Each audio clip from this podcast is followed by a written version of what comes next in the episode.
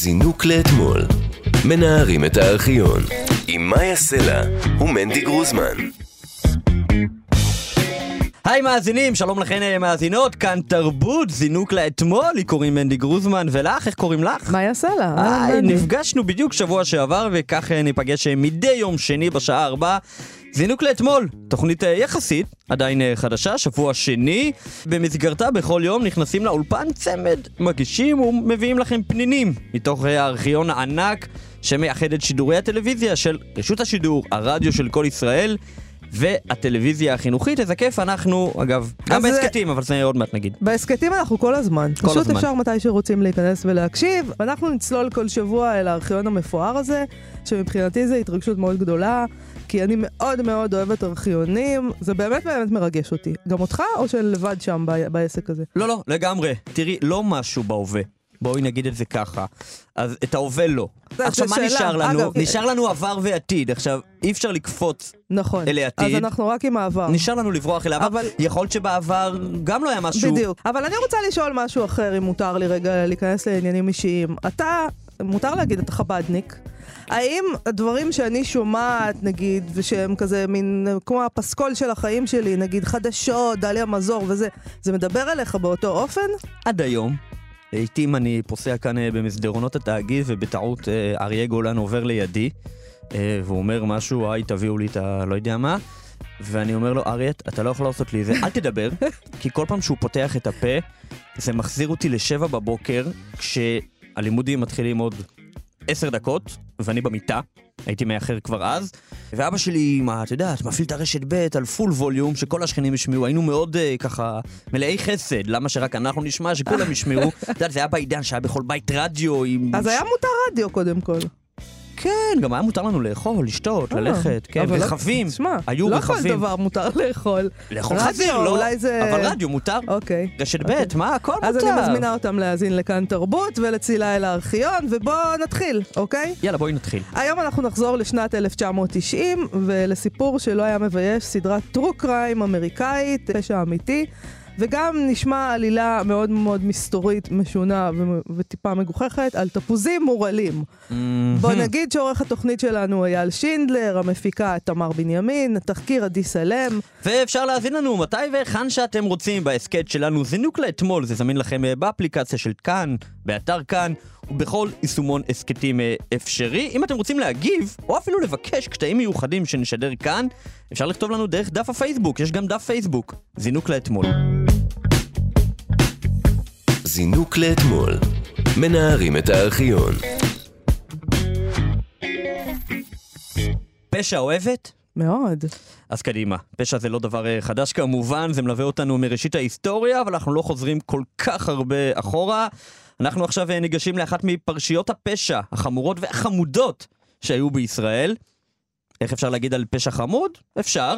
במהלך השנים אלף תשע מאות שמונים ותשע ו-אלף תשע מאות תשעים, שנה ושנתיים אחרי שנולדתי אגב, הראה שורה של מעשה שוד בבנקים. תמיד אבל זה קרה באותה השיטה. עקביות זה חשוב, גם בפשע. בואי נשמע. שעת השינה בין עשר ל-שתים עשרה בצהריים. שמונה עשר מעשי שוד, תמיד בשעה הזאת, בשלל של שלוש מאות אלף שקלים. כסף קטן במושגים בנקאיים. השודד מכריז בכל שקט זה שוד, ניגש לדלפק הראשון, מושיט שקית וטובע את שללו. כמה שיש. לעולם לא ייגע במגירה נוספת, אפילו תחיל עשרות אלפי שקלים. הוא הוציא אקדח, נפנה אותו בצורה הזו לגבי כל הסניף, לוודא שכולם מבינים שמדובר בשוד, הוא צעק זה שוד, והלך ישירות לקופה, זה מה שעניין אותו, לא עניין אותו אם אנחנו לוחצים על זמזמים והזקות שקטות או דברים שכאלה, הוא הלך ישר לקופה, פתח את הדלת של יד הקופה, שרה הקופאית ישבה שמה. באותו רגע זה היה מאוד מלחיץ. זה בסך הכל מפחיד. בא אליך אדם עם אקדח, מאיים עליך, ואתה לא יודע אם זה אקדח אמיתי, לא אמיתי, אתה לא לוקח סיכון. אתה פשוט מתנהג לפי כל הנהלים, אתה לא מתנגד. טוב, אנחנו מדברים על האופנובנק כמובן, אני מודה שהזדעזעתי מזה שזה קרה לפני שנולדת. לא. אה, שנתיים אחרי שנולדת, סליחה, זה אותו דבר. אתה ראית בין שנתיים, אין לך מושג. Okay. אני זוכרת את זה כאירוע מכונן, כמו כל האנשים שהיו כבר מבוגרים בשלב ההוא בחיים שלהם. אתה יודע, יש איזה עינן כזה עם פשע, נגיד בסרטים, שהבמאי והתסריט וזה, כל הדבר הזה מכוון אותך. כי לפעמים הגיבור הוא ה- ה- האיש הטוב, הוא איש המשטרה, הוא הבלש, הוא השריף במערבונים, אבל לפעמים זה הפושעים הם הטובים, אתה רוצה שהם ינצחו, תלוי מה, בעזבית, mm-hmm. אוקיי? בוני וקלייד, אתה, הם, הם נמלטים מהחוק, אבל אתה רוצה שהם יצליחו. אתה מעודד את הרעים, כאילו, הם הטובים, והמשטרה... Mm-hmm. אז אני חושבת שהמקרה הזה של אה, האופנובנק, רוני לייבוביץ', אה, הציבור היה בעדו. הוא מצא חן בעיני הציבור, למרות שלא ידעו מי זה, חשבו שהוא מין רובין הוד כזה, בגלל שהוא גנב מהבנקים, וגם, אתה יודע, רצו לעודד, אנשים לא אהבו את הבנקים, mm-hmm. אולי לא אוהבים אותם עד היום, ראו בהם את שורש כל הרע, אז הנה הוא גונב מהבנקים, mm-hmm. וגם איש לא נפגע, זאת אומרת, הוא אף פעם לא ירה באף אחד, ולא פגע באף אחד, ו- והתייחסו... על זה כאילו איזה מין דמות אולי מרקסיסטית כזאת, איזה פילנטרופ, הנה, אה, הוא, הוא שודד מהעשירים והוא בטח נותן לעניים. לעצמו? ובקיצור, לעצמו, אולי הוא עני, אנשים הפילו עליו את כל הפנטזיות שלהם בעניין כן. הזה. דבר ראשון, אני אומנם, את יודעת, ב-אלף תשע מאות תשעים, לא פחות שמעתי רדיו, יותר הייתה אוניברסיטה, מעל הלול כזה, שעושה צלילים, מכירה? כן. אבל לא דיווחו שם על... כן, אבל, אבל אני כן זוכר את זה, כי ב-אלף תשע מאות תשעים ושמונה... ציינו אה, בזמנו חמישים שנה למדינת ישראל, ויצאו אז שני אלבומים כאלה, לא יודע אם את זוכרת, יצאו שניים, אחד של מעריב ואחד של ידיעות, שפשוט מלקטים ידיעות נבחרות לאורך כל חמישים שנות. אני זוכר שזה היה לנו בבית, ופשוט, אה, זה נראה לי עברתי על שניהם כן, מלא פעמים, okay. ואני זוכר את האופנובנק משם, וממש הקדישו לו איזה כפולה כזאת, ממש הקדישו לו זמן, אה, זמן אה, בדף. אה, אז זהו, אז אני כן זוכר את זה, תראי, זה... הוא גם גנב מהבנק, אבל זה לא שאף אחד בחשבון שלו לא ירד לו הכסף בעובר ושב. הוא גנב מהבנק, והבנק התמודד עם זה, כן, הוא גנב אולי מהעובר ושב של שרי אריסון בסופו של דבר. לא, יש חברות ביטוח, וזה אני איכשהו בטוחה שבסופו כן. של דבר אנחנו, האנשים הקטנים, נדפקים מהדברים האלה. אבל כן? בבא, אני, אני מניחה, כי יש חברת ביטוח, אף אחד, הם, לא, הם אף פעם לא נדפקים. אבל לא משנה, זה לא הנושא. הנושא הוא שהבן אדם הזה, אנחנו הרצנו אותו בגלל פנטזיות שלנו. כן, את זוכרת כבר אז שהרצת אותו? ברור, בוודאי. כי לפעמים, אתה יודעת, ממרחק מן העבר. עקבנו, עקבנו גם אחרי הדבר הזה. אולי זה היה הריאליטי הראשון. אז בוא נשמע רגע את הלחץ שהיה אז על המשטרה. בוא נשמע את רוני מילו, שר המשטרה. אני חייב לומר שהנושא הזה בהחלט מעניין. אבל לי אין ספק, מתוך היכרות עם האנשים שעוסקים בנושא, שאותו אופנוען יתפס בסופו של דבר. זה אומנם תהליך, אבל מושקעת היום מחשבה ומאמץ כדי להביא לסיום את הפרשה הזאת. אומנם יש חלק בציבור שהנושא אולי מעורר אצלו מעט סימפתיה, אבל צריך לזכור שזהו שוד לכל דבר, תוך שימוש בנשק חם, תוך עבירה חמורה על החוק, וצריך את הפרשה הזאת להביא לסיום. טוב, לא עבדת עליי. ומסתבר שכבר בזמנו ריצו אותו, כי רוני מילו התייחס לזה ואומר, אולי בציבור זה מעורר מעט סימפתיה. לא, הוא גם אומר, הנושא מעניין. מה זאת אומרת הנושא מעניין? יש פה שודד שכבר שנתיים שודד אתכם, מה מעניין בזה? כאילו, אתה רציני? אז זאת אומרת, זה נשמע כאילו גם לא יש איזו סימפתיה מסוימת. כן, זה נשמע שרוני מילו קצת כאילו מחפש סיבה כזה, איך נסביר את הבעייתיות בשודד הזה, הלא לכאורה הוא בסדר גמור. טוב, בואי ככה נתקדם עם הסיפור. הוא שדד אלף תשע מאות שמונים ותשע עד אלף תשע מאות תשעים. אני חייב לתרגם אל תשמ"ט, תשנ"ן, רבותיי, הוא שדד עשרים ואחד בנקים. נכון, נכון. למה קראו לו אופנובנק? כי הוא תמיד היה עם קסדה. אבל הוא בכלל לא היה בא עם אופנוע. נכון. הוא התוודע אחרי זה שהוא לא היה בא עם אופנוע. זה היה פשוט עם קסדה כדי להסתיר את זהותו. זהו, אחרי השוד ה-עשרים, התחילו לחשוב שאולי, אולי, אולי, ככה, קרובים לתפוס אותו. התפתח שם מרדף שהזכיר סרטים הוליוודיים. אבל זה קרה אצלנו, רבותיי, זה שלנו, בתל אביב. נכון. בדיוק בשעה שעוזבים המפקח הכללי של המשטרה וקציניו את סניף הבנק בפתח תקווה, מתנהל בשכונת רמת אביב מרדף אופנועים בין שוטרים לבין חשוד המנסה להתחמק מהם.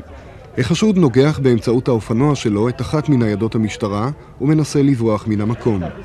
הצעיר הנמלט נוטש את האופנוע כאן בין שני בניינים ברחוב רקנטי ומנסה להימלט מן המקום במכונית. המשטרה שמגיעה בכוחות מתוגברים סוגרת את האזור. כאשר נלכד החשוד לאחר מרדף ממושך, מתברר לשוטרים המאוכזבים כי אין המדובר באופנוען המבוקש, אלא בצעיר שנמלט מפני המשטרה, משום שנהג ללא רישיון וללא תעודת ביטוח.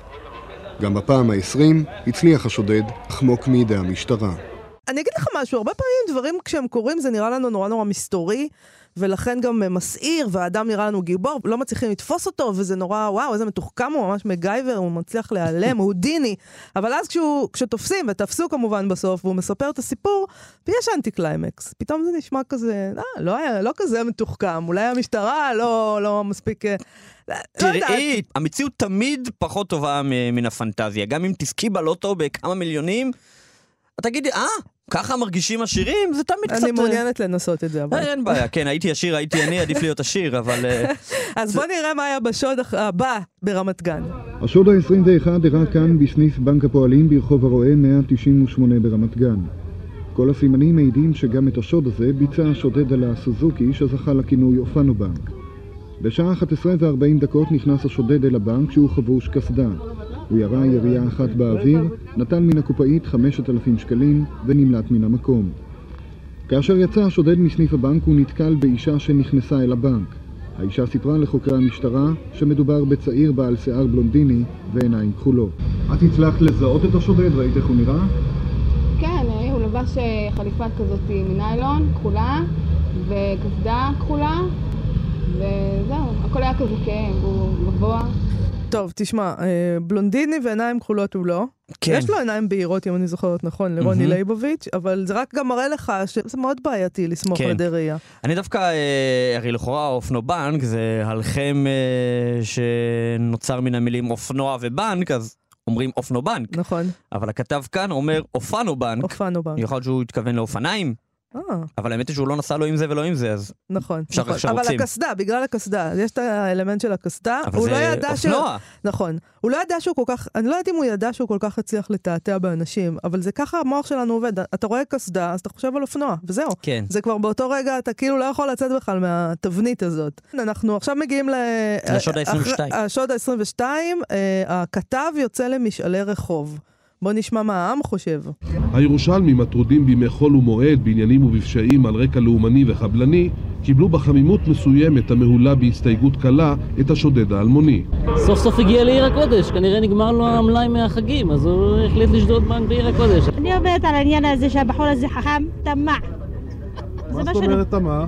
תמה, לא מספיק לו משהו, שדד פעם, פעמיים, שלוש.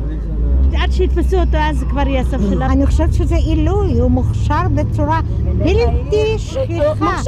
דבר כזה, ושהמשטרה עד עכשיו זה מחדל היום. זה נורא. אני חייב להתמקד איתך. לא, שימי לב, אני חייב להתמקד איתך באמא הפולניה בסוף. לרגע זה ממש נשמע שמדובר כאן באמא שבנה זכה לדיפלומה בפולין של שנות ה-שלושים, והיא אומרת, הוא ממש מוכשר, הוא ממש עילוי, זה מה זה התכשיט שלי, כל כך מזה. עכשיו שימי לב מה קורה שם, כנראה תוך כדי היא פתאום קצת מבינה שהיא קצת מדי מתלהבת משודד ולא נעים לה, ואז שימי לב שהיא עושה שם את המעבר ומתחילה לצקצק, זה מחדל היום. לפני רגע נשמע עמד פה עם תרועות וחצוצרות, פתאום אומרים, מה אם מישהו בטלוויזיה יחשוב שאני מעריצה שודדים? והגברת שלפניה, אגב, זה גם מאוד מעניין, כי היא צודקת בול, היא אומרת, הוא תמה, שזה, הוא אומר לה, מה זאת אומרת? זאת אומרת שהוא לא מספיק לו כלום. כן. לא מספיק לו עוד ועוד עד שיתפסו אותו, וזה נכון. כי בסך הכל יכול להיות שאם רוני לייבוביץ' פשוט תפסיק, זה שדדת את מה שדדת, חלס, אז אולי תחשוב, לא היו תופסים אותו עד היום. פעם הקשבתי לזה שהוא מישהו, ויש... באזורנו יותר, בתי כנסת, את יודעת, כותל המערבי כזה, יש קפצנים. עכשיו, יש גם הומלסים וקפצנים בתל אביב, אבל שם באמת הם נראים לך מחוקים טוטלית, כאילו אתה אומר, אוקיי, בסדר, זה משהו שמשתבש. אבל אתה יכול לראות באמת יהודים שנראים לך נורמטיביים לחלוטין, חלקם ממשפחות, אתה יודעת, בכל לכי לאיצקוביץ' בבני ברק, מכנסת גדול, חוב רבי עקיבא שם, אנשים פושטים את ידם, ואנשים נותנים להם, אוקיי, אין לו, יש לו, אפשר לעשות החלפות. אבל בכותל, ואתה רואה זה, ואתה תוהה איך הם הגיעו. אז פעם מישהו שקצת ככה חקר את הנושא, בצורה לא אקדמית, אבל uh, הוא אומר לי, תקשיב, זה נורא פשוט. נגיד, פעם אחת בחיים הוא נקלע למצוקה. הוא אומר, יאללה, נלך לבית כנסת, בעיר אחרת, לא מכירים אותי, אני פושט יד. הוא אומר, זה ממכר, כי זה נורא קל. הוא אומר, רגע, אני הייתי פה שעה עכשיו, הרווחתי עם משכורת של יום, אני רק uh, צריך פושט היד, וכסף נכנס. ואז הוא אומר לי, גם אחר כך שהוא כבר יח... מצא עבודה נגיד, הוא הציעו לו... זה כאילו נורא, ואז אני, אני אומר, גם הוא אמר לעצמו, זה כמו עם הורים גם אגב. נכון. נכון. הנה, עכשיו הצלחתי, אז עוד פעם אחת. לא, העניין אני חושבת עם רוני לייבוביץ' זה שקודם כל הוא לא היה אני, הוא בא ממשפחה עשירה בכלל. Mm. הצורך שלו בדבר הזה, זה צורך נפשי, שאני כן, לא יודעת מה הוא. כן, הוא לא סיפר שהוא היה עם חובות או משהו? אה, הוא בא ממשפחה מאוד עשירה, הוא לא היה צריך לעשות את זה. יכל להגיע לזה הסדר חוב, את אומרת. היה יכול להגיע להסדר חוב עם אבא שלו, שהיה ילווה לו כסף. אני לא חושבת שזה היה הסיפור שם, ולכן הוא כנראה גם לא הפסיק. כן. והנה אנחנו מגיעים גם לדבר הזה, כל העסק נגמר. זה, זה עצוב, כי בסוף זה, זה עלוב, אתה רואה שזה עלוב, וכל עוד לא ידעת מי זה ומה זה, אז זה היה הירואי. אז הסיפור הזה נגמר בגבעתיים, במרחק קצר מהבית של ההורים, של השודד. הסניף הזה של בנק לאומי לישראל ברחוב הרצוג בגבעתיים אמור היה להיות היעד ה-עשרים ושלוש של השודד על האופנוע. עמדנו ליד סניף בנק לאומי, ופתאום ראינו את האופנוען, יורד מהאופנוע, פתאום הוא ראה את ה... הוא רואה שם את החבר'ה במערבים, שהיו במערב, אז ישר הוא קפץ על האופנוע ורצה להימלט. כמובן, ואז התחילו לראות עליו, והתחיל להימלט, ואז התחילו לרוץ אחריו, רצו אחריו בין השבילים. אנחנו נסענו דרך המוניות לצד שני, אני והוא נסענו דרך המוניות לצד שני, עד שהגענו, בדיוק המסוק פה עמד עם הבחור הזה, אז תפסו אותו עם האופנוע פה ליד הבית שלו. החשוד שנתפס הוא בן שלושים ושבע, נשוי ואב לשניים. הוא נכדו של תעשיין גדול לשעבר. מעצרו הפתיע את שכניו שהתקשו להאמין שהוא האופנוען המפורסם. בחור בן שלושים ושבע, בחור נחמד, למד עם הבן שלי בבית ספר, הוא גדל בבא שכונה עם כל הילדים, וזהו. אני לא מאמינה. זה הכל, כך? אני מבטיח לך. אני לא מאמינה. תקשיב, אני מנסה לדמיין את כל צקצקני גבעתיים של שנות ה-תשעים, אתה יודע, בני עדות אשכנז נראה לי רובם. בהחלט. מי, רוני שלנו? רוני? מה? בן טובים. בן טובים. עכשיו, אני בטוח שהם קצת כאילו הזדעזעו, אבל גם קצת נהנו כאילו מה... לא, תשמע, הם מכירים מישהו שהוא סלב עכשיו. כן, ולכי תדעי, זה שכנה קנאה שנים באמא שלו, שהיא הייתה עשירה, ואז פתאום... ויש לך ילד כזה מוצלח, והנה, התכשיט. הנה, הסתלבטה עלינו. לייבוביץ' גם כן. אז תשמע, הבן אדם הזה נתפס... הוא שיתף פעולה עם חוקרי המשטרה, הוא החזיר את הכסף שהוא גנב, הוא ריצה עונש של שמונה שנות מאסר וחודש, נגזרו עליו ארבע עשרה שנים, כן? אבל קיצרו לו שליש, קיבל חנינה מנשיא המדינה עזר ויצמן, הוא התנהג יפה בכלא, שמונה שנים זה הרבה זמן, אגב, אני תמיד אומרת, אנשים אומרים, שמונה, רק שמונה שנים, שמונה שנים בכלא זה המון זמן. נכון, אז כמו שאמרתי לך, האיש הזה הוא בא ממשפחה עמידה, הוא לא היה אדם עני, הוא לא החליט לגנוב מהעשירים, בתור איזה מהלך מרקסיסטי. והוא לא היה עם אופנוע. והוא לא היה עם אופנוע, נכון. בוא נשמע קטע מראיון עם דוד ברק, החוקר של לייבוביץ', מה הוא אומר עליו? די מעניין להכיר בכלל את הטיפוס הזה. ייחלנו לרגע הזה לראות את הדמות. מי מסתתר מאחורי הדמות הזאת? מי באמת מסתתר מאחורי הדמות הזאת?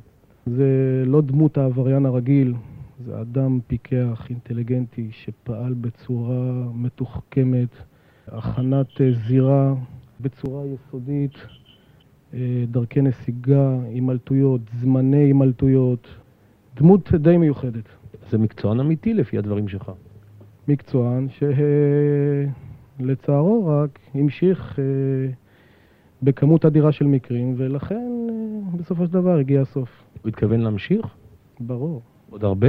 בואו נאמר שהוא לא היה מפסיק, הוא דיבר על זה, היו לו חובות, הוא תיאר את זה מעבר לדברים אחרים, הוא היה ממשיך. אני רק רוצה להגיד שזה נשמע כאילו איש המשטרה מנסה להסביר למה הוא מקצוען, כדי להסביר למה לקח להם שנתיים לתפוס אותו. ככה זה נשמע לי, לא, הוא נורא מקצוען, והוא תכנן את זה, והכל היה מתוכנן, וזה. כשאני שומעת רעיונות עם רוני לייבוביץ' מאז, פה ושם מוצץ, וזה, הוא לא נשמע לי כמו איזה מקצוען מתוחכם. רגע, ומה? בן אדם היום נורמטיבי? כן, הוא התגרש מהאישה שהוא היה נשוי לה אז, והוא התחתן עם אישה חדשה. שהוא חי איתה ביחד, וגם היא כתבה ספר, וגם הוא כתב ספר, הכל בסדר. הוא השתקם, הוא יצא מזה. ריאליטי כלשהי? הגיע הזמן? מה, האח הגדול? הוא ישב שמונה שנים בבית סוהר, עכשיו הוא ייכנס לאח הגדול? מה, קטן עליו, שלוש חודש, מה? אולי הישרדו אותו יואב, אבל... או שפרזנטור, לא יודע, לכספות נגיד, חברה של כספות. מנדי, זה עבוד, זה היה צריך להיות בשנות ה-תשעים, הוא כבר בן אדם מבוגר, הוא כבר לא ילד, הוא היה גבר מאוד נאה, אבל... עכשיו הבטחתי לך שאלה לא פוליטיקלי קורקט. כן, בבקשה. אבל זאת שאלה דבר ראשון, בסימן שאלה, שתיים, בגלל שאנחנו בתוכנית מן העבר, אז אני עכשיו מכיל על עצמי את כללי הפוליטיקלי קורקט לשנות ה-תשעים. לא של היום, שאז היה מותר. כי זה זינוק לאתמול פה התוכנית. נכון. שאלה לי, ואני אשאל אותה ככה, אילו בסוף היה מתגלה שקוראים לו שם משפחה כלשהו, את יודעת. בוזגלו, רוני בוזגלו. נראה לך היה משנה את התדמית? כן, אני חושבת שהיה משנה. תשובה היא כן. כן. לא שאנחנו בעד. לא, אנחנו לא בעד, אבל ברור. אומרים עובדות, עובדות כואבות. קודם כל, מה האלם היה? שהוא בן טובים, שהוא בן של תעשיין, שהוא מגבעתיים. לא אומרים אשכנזי, אבל כל המילים האלה זה כמעט מילים מרדפות לאשכנזי ביניהם. זה הסיפור, כאילו. אם הוא היה מזרחי, שעכשיו שודד בנקים, בסדר. וגם אם סבא שלו היה קבלן, ובכל הדרום שלו. לא, מזרחי, סבא שלו קבלן עם, מה, שיש לו טרקטורים, זה לא כמו תעשיין. שים לב למילה, תעשיין. נכד של יצחק תשובה. גם היה קצת בסדר. נכון. פחות מפתיע. נכון. לא אני אומר. ככה היה. זה התקצקנים בשנות ה-תשעים. זה לא העיניים הכחולות של רוני לייבוביץ'. תקשיב, אני פתאום קולט, בגלל שזה שנה שכבר חייתי בעולם, אז בתחושה שלי כאילו, לא, אז כמו היום, פחות או יותר, זה לא משהו סיפורי מן העבר. לא, שנות ה-תשעים זה עולם אחר. עולם אחר. מאוד שונה. נכון. הייתי שם כבר בת, נגיד, עשרים, שמונה עשרה, עשרים, עולם אחר לגמרי. היה כיף? היה כיף, כן. יותר מהיום? אני לא יודעת, הייתי בת עשרים. אתה יודע איזה תענוג זה להיות בן עשרים. אייל שינדלר העורך אומר שהיה הרבה יותר כיף. אוקיי. גם לי יש תחושה. זינוק לאתמול. מנערים את הארכיון. עכשיו פרסומת. שגם מפעם. כמובן. התפוזים, התפוזים, טובים באלף אחוזים, מן הזהב, מן הזהב, שמחפשים אותו לשב. התפוזים, התפוזים, טובים באלף אחוזים, מן הזהב, מן הזהב, שמחפשים אותו לשב. ילדונת פעוטה, רק מצטריש אותה, שתי כוסות של מצלהו ישר מתוך הפרי. זקנים ונערים שותים רק מצטרי, שתי כוסות של מצלהו צלעו ישר מתוך הפרי. התפוזים, התפוזים, טובים באלף אחוזים, מן הזהב, מן הזהב, שמחפשים אותו לשב. התפוזים, התפוזים, טובים באלף אחוזים, מן הזהב, מן הזהב, שמחפשים אותו לשב.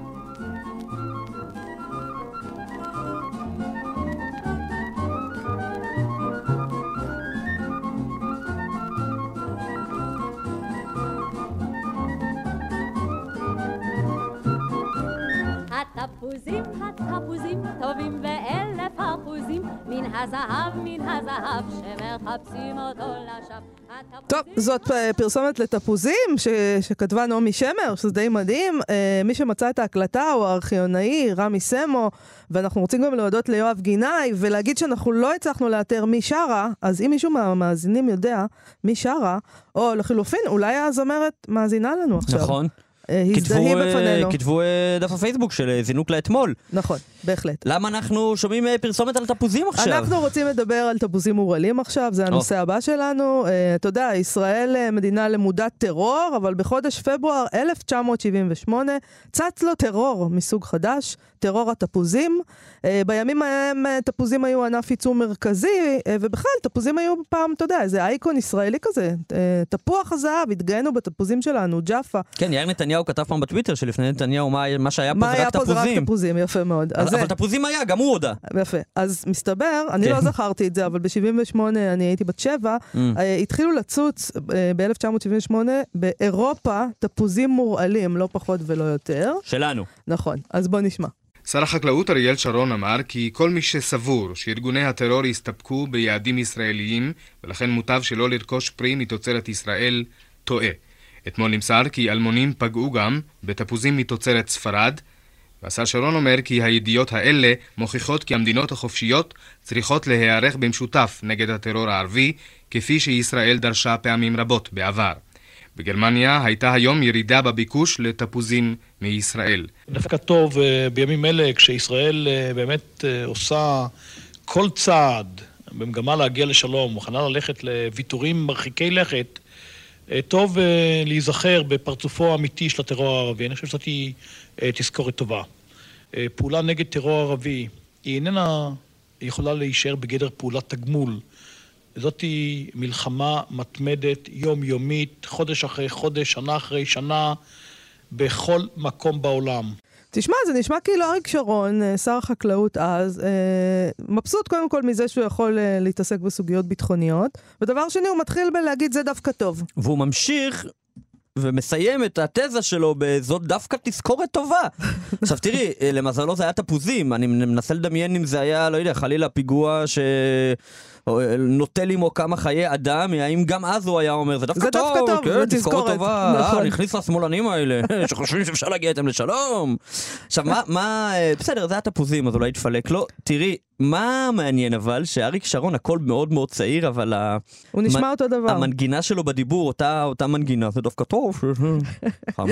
תשמע, ארגוני הטרור לא כל כך מיירו לקחת עליהם את האחריות לעסק הזה, שזה מוזר, אתה יודע, בדרך כלל הם מאוד מבסוטים מהעניין הזה, וממהרים לקחת אחריות. פה הם קצת התנערו מהעניין.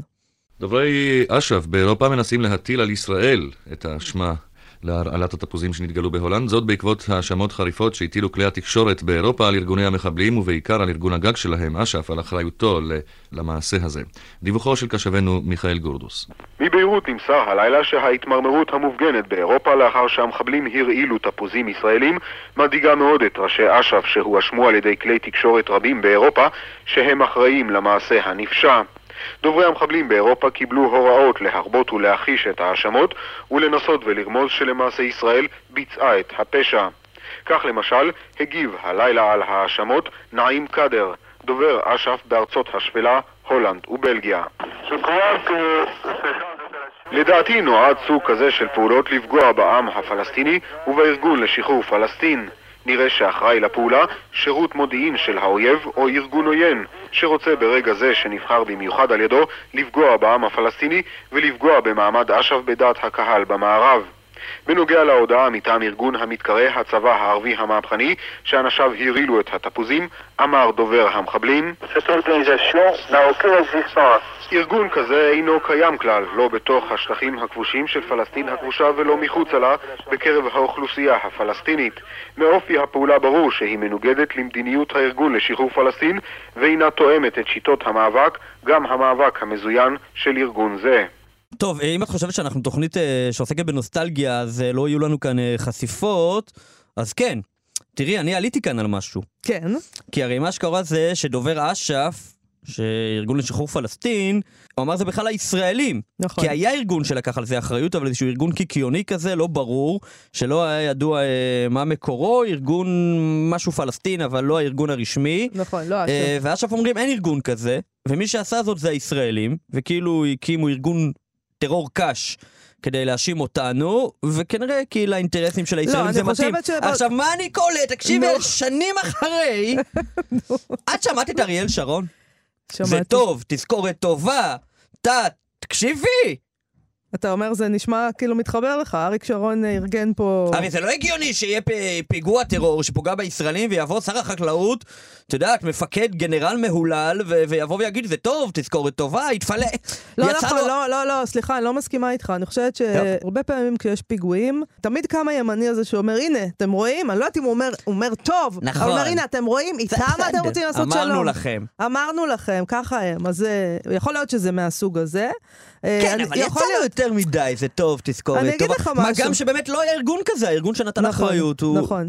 אריק שרון הרי הגיע מהקרבות, ששת הימים, יום כיפור, עניינים, נכנס לפוליטיקה. תקעו אותו במשרד החקלאות. משרד החקלאות, מה יעשה האדם הזה שכל כולו קרבות ועניינים מדיניים וביטחוניים עם ארגזי תפוזים? אמר, איך אני מחבר את זה לתחום שלי? חשב, חשב, חשב, מצא. רוצה לשמוע איך דיווחו על זה בעיתון הארץ?